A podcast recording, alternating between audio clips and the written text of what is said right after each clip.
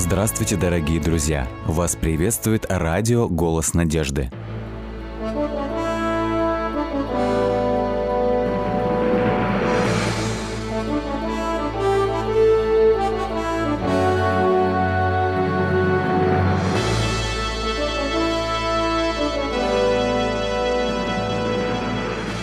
Радиотелецентр «Голос надежды» приветствует вас. В эфире программа «Великие пророки Библии» в студии Александр Болотников. Их называли большими пророками. Книги пророка Исаи, Еремии и Иезекииля являются самыми большими книгами в Священном Писании. Без них невозможен современный облик Библии книга пророка Исаи. Это вторая передача. Она называется «Судьба Израиля». Всегда ли исполняется то, что предсказывает пророк? С одной стороны, как же по-другому? Если пророк действительно является истинным – то то, что он предсказывает, должно исполняться. Однако не все так просто. Пророк Еремия в 18 главе говорит следующие слова 7 стиха. «Иногда я скажу о каком-либо народе и царстве, что искореню, сокрушу и погублю его – но если этот народ, который я изрек это, обратится от злых дел своих, я отлагаю то зло, которое помыслил сделать ему. А иногда скажу о каком-то народе и царстве, что устрою и утвержу его. Но если он будет делать злое перед очами моими и не слушаться гласа моего, я отменю то добро, которым хотел облагодетельствовать его. Итак, скажи музрам Иуды и жителям Иерусалима, так говорит Господь.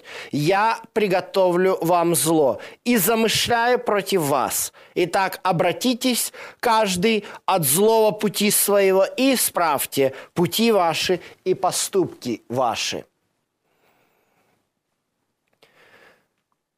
Действительно, очень часто в Библии пророчество дается на определенном условии. Когда-то еще за сто лет до пророка Исаи Бог послал человека по имени Иона для того, чтобы тот предсказал городу Ниневии, столице Ассирии, бедствие и разрушение. Но когда же ниневитяне – начали каяться и молиться Всевышнему, то Бог не навел это зло на город. Что же происходит здесь? О чем говорит Исаия, предсказывая нам судьбу Израиля? Об этом нам говорит вторая глава.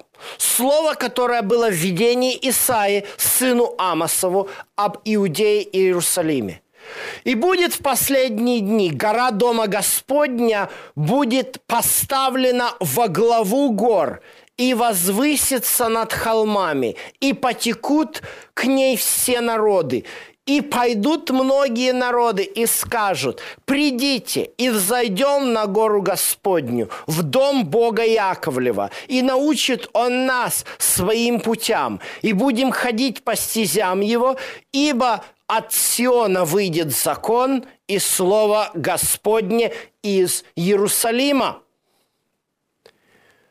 Что происходит здесь? Исаия описывает сверхъестественное событие, которое должно было случиться. Гора Дома Господня. Это гора Мария. В 970 году до нашей эры здесь, на этой горе, царь Соломон построил свой храм. Одно из чудес света, куда приходили все народы для поклонения. Мы знаем историю царицы Савской, которая дивилась тому, что происходило там, и прославила Господа Всевышнего.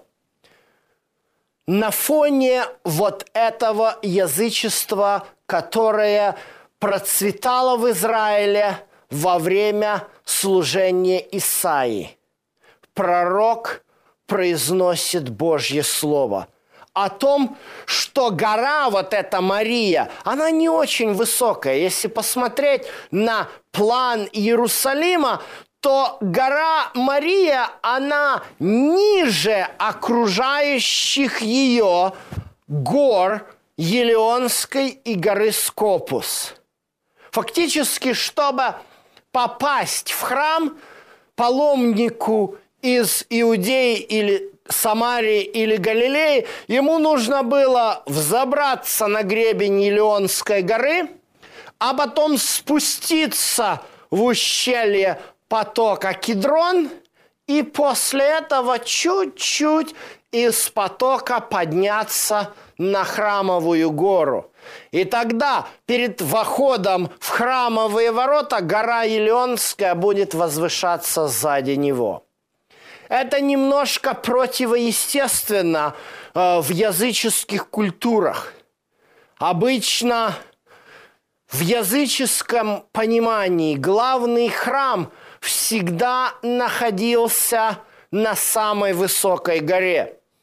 На память приходит известный Парфенон в Афинах, который и до сих пор его колонны возвышаются над, всем, а, над всей столицей современной Греции. Однако же храм Божий как бы упрятан между более высокими окружающими его горами. Но Бог видит по-другому.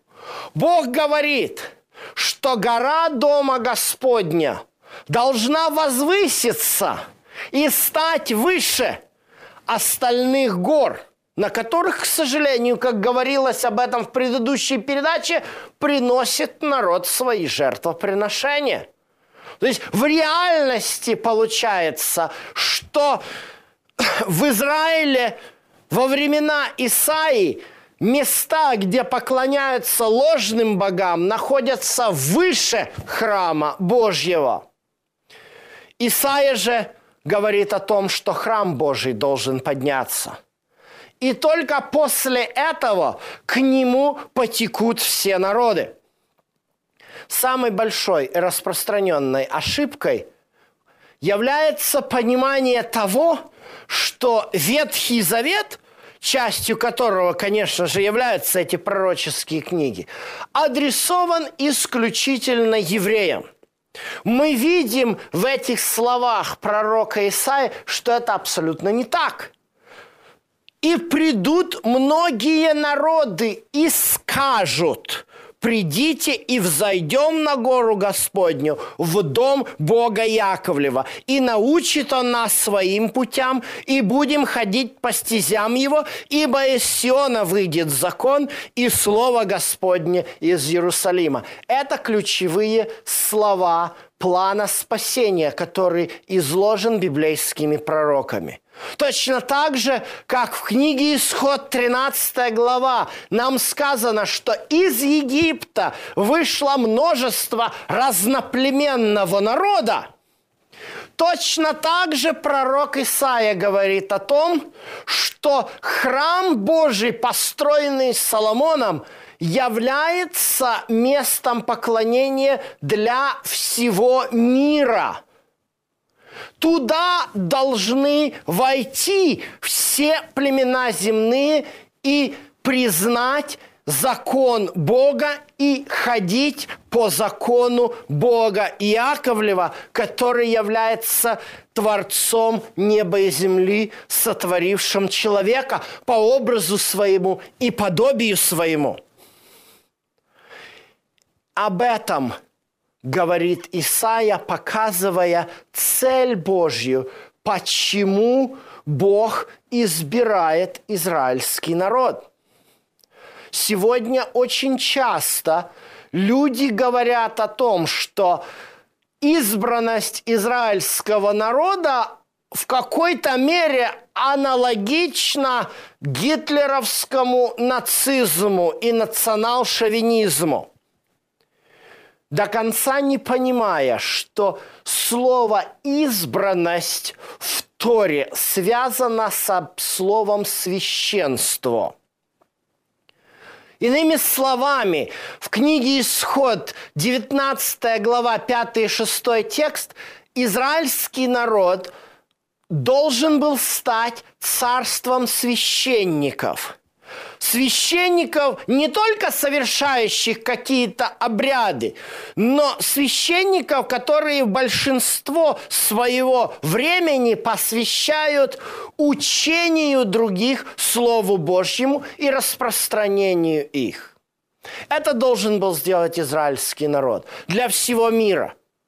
Это была его задача – Именно ради этого Бог дал Израилю именно эту землю хананскую.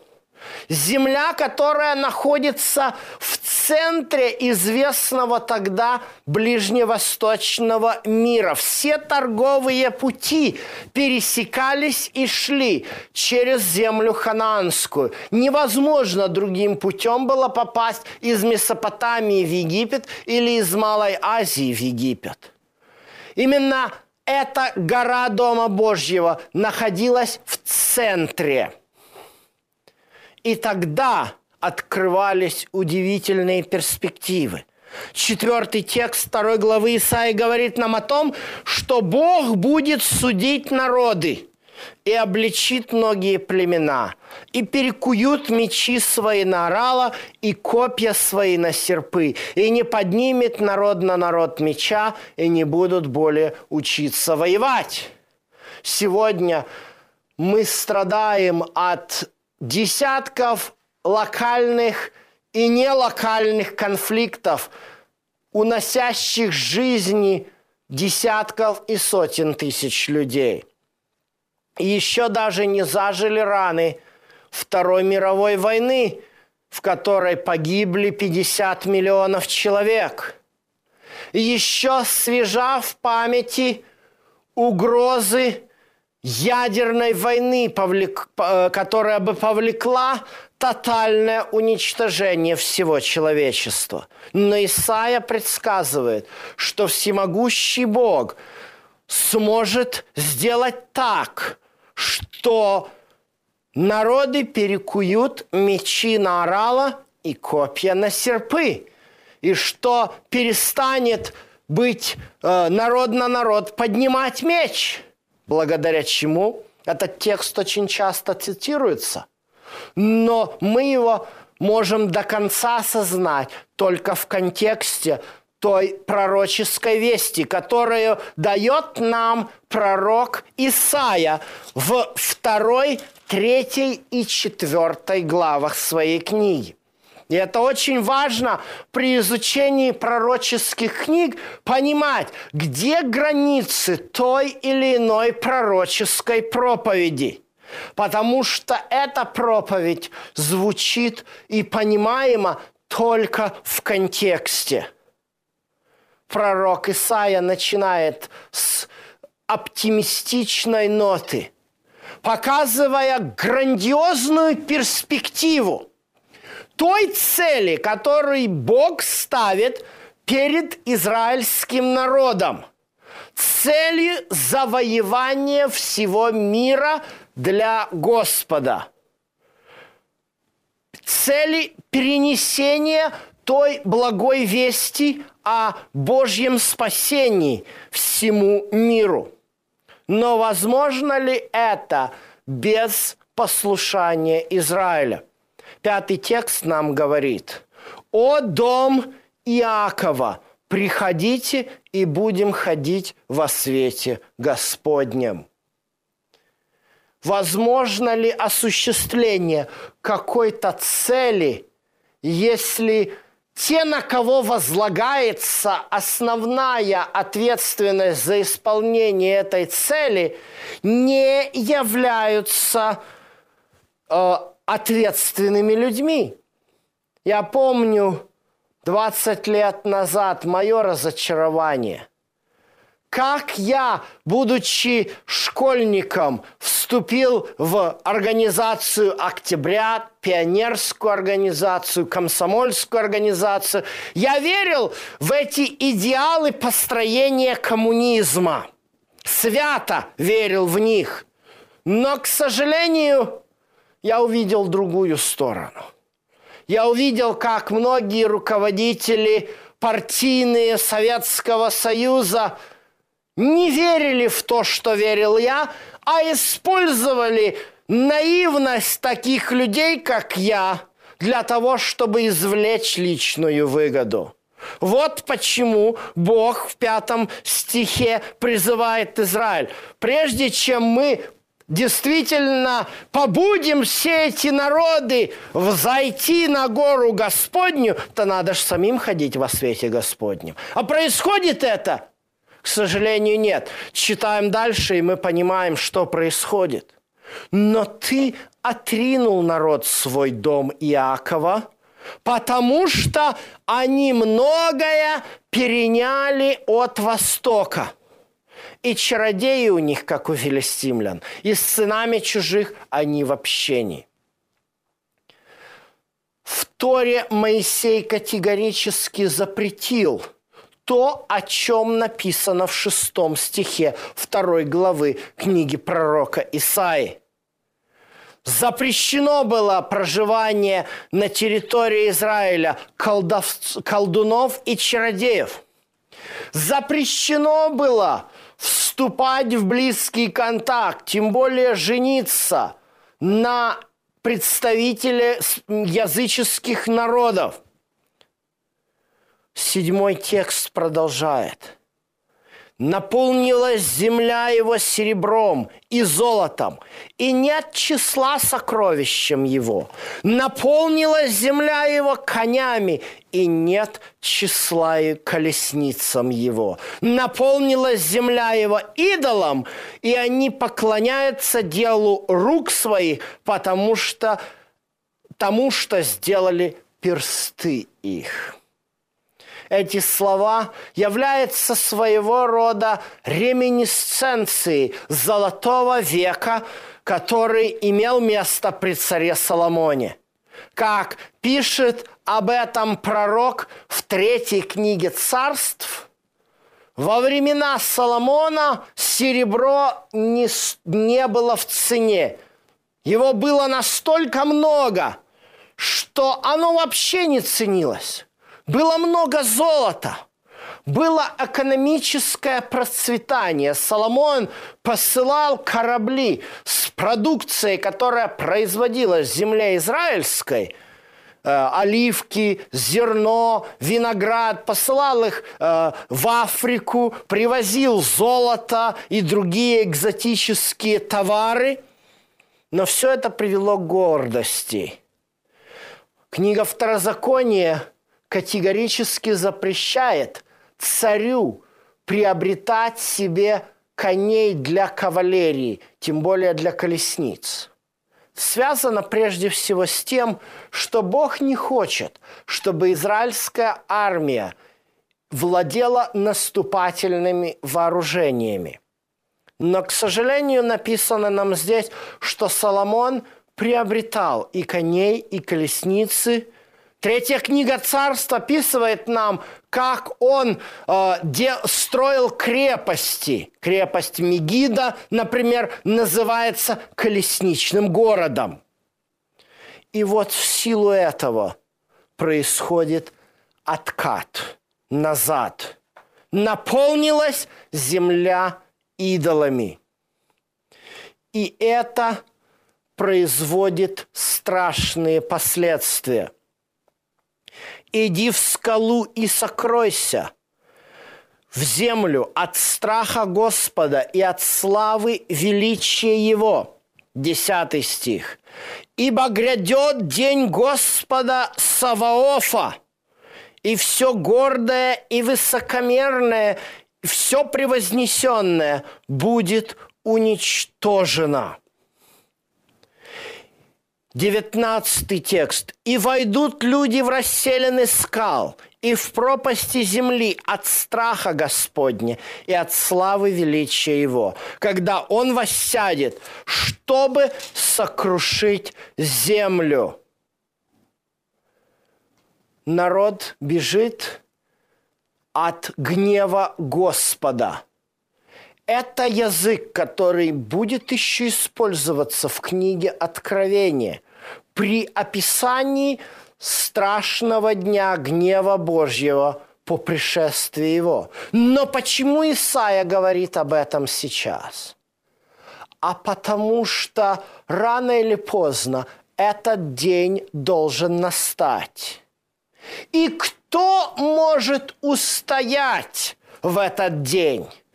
Кто может выжить в этот день гнева Божьего, если не обратиться к Богу? А как это возможно? Если народ, которому Бог поручил это, не делает этого. Вот почему Исаия использует эти образы для того, чтобы показать страшные последствия того, к чему приводит невыполнение народом того, ради чего он был избран. Но после этих грозных слов Бог переходит на конкретное пророчество – третий, третья глава говорит нам о реальной судьбе Израиля. Вот Господь Бог Саваоф отнимет у Иерусалима Иуды посох и трость, всякое подкрепление хлебом, всякое подкрепление водою, храброго вождя, воинс, на судью, прозорливца, советника, мудрого вельможу, художника, и дам им отроков в начальники, и дети будут господствовать над ними. Это пророчество в полной мере исполнилось. То, о чем говорит Исаия, произошло спустя 140 лет. В начале V века до, на, в начале VI века до нашей эры Израилем управляли очень неопытные и молодые цари. Царь Иоаким стал на престол в возрасте 16 лет и делал страшные глупости, что привело к тому, что царь Навуходоносор Вавилонский осадил Иерусалим. После Иакима приходит его подросток, сын Иехония, который вообще не в состоянии справиться с ситуацией. Это приводит к тому, что Израиль перестает существовать и оказывается уведен в Вавилонский плен, а город и храм – разрушен. Восьмой текст говорит нам об этом. Так рушится Иерусалим и пал Иуда. Нам написано также о том, как ворота столицы воздыхают. Это напоминает немножечко э, картину Верещагина «Апофеоз войны», когда все пусто. Ворота – самая крепкая часть города. И обычно э, враг пробивает стену, а не ворота. Но когда в стене пробита брешь и город сожжен, ворота остаются, но они абсолютно никому не нужны. И они скрипят движимые ветром. Это ли конец? Страшные события.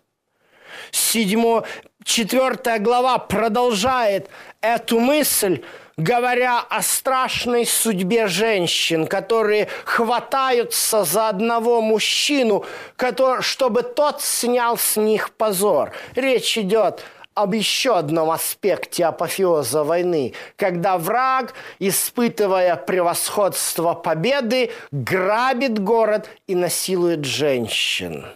И эти бедные несчастные пытаются найти хотя бы одного уцелевшего мужчину. Потому что все мужчины гибнут в результате битвы. Они ищут хотя бы одного. Говоря о том, что ты не должен нас содержать, только сними нас с нас позор. Ужасное зрелище, ужасная картина, ужасный упадок.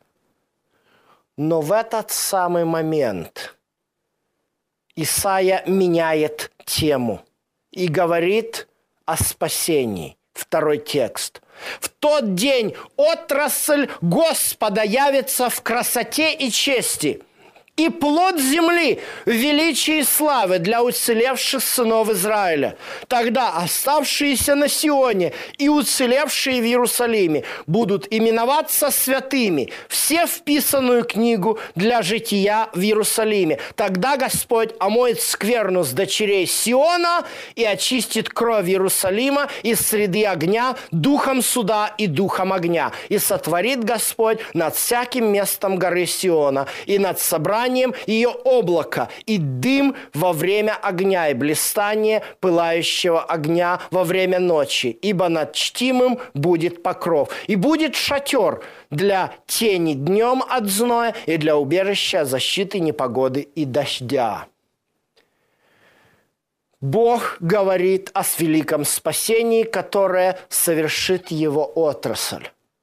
Спасение Божье через его отрасль приходит в самый великий момент упадка. Но в этом и есть величие благодати Божьей, когда Всевышний не оставляет нас в наших проблемах. Даже тогда, когда мы виноваты перед Ним, Он дает свое спасение.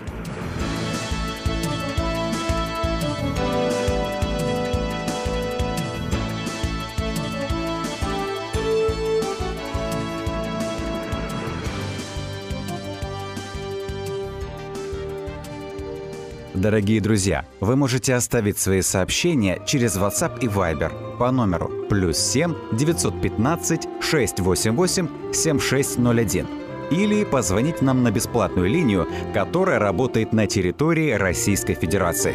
Номер 8 800 100 ровно 1844. 8 800 100 ровно 1844.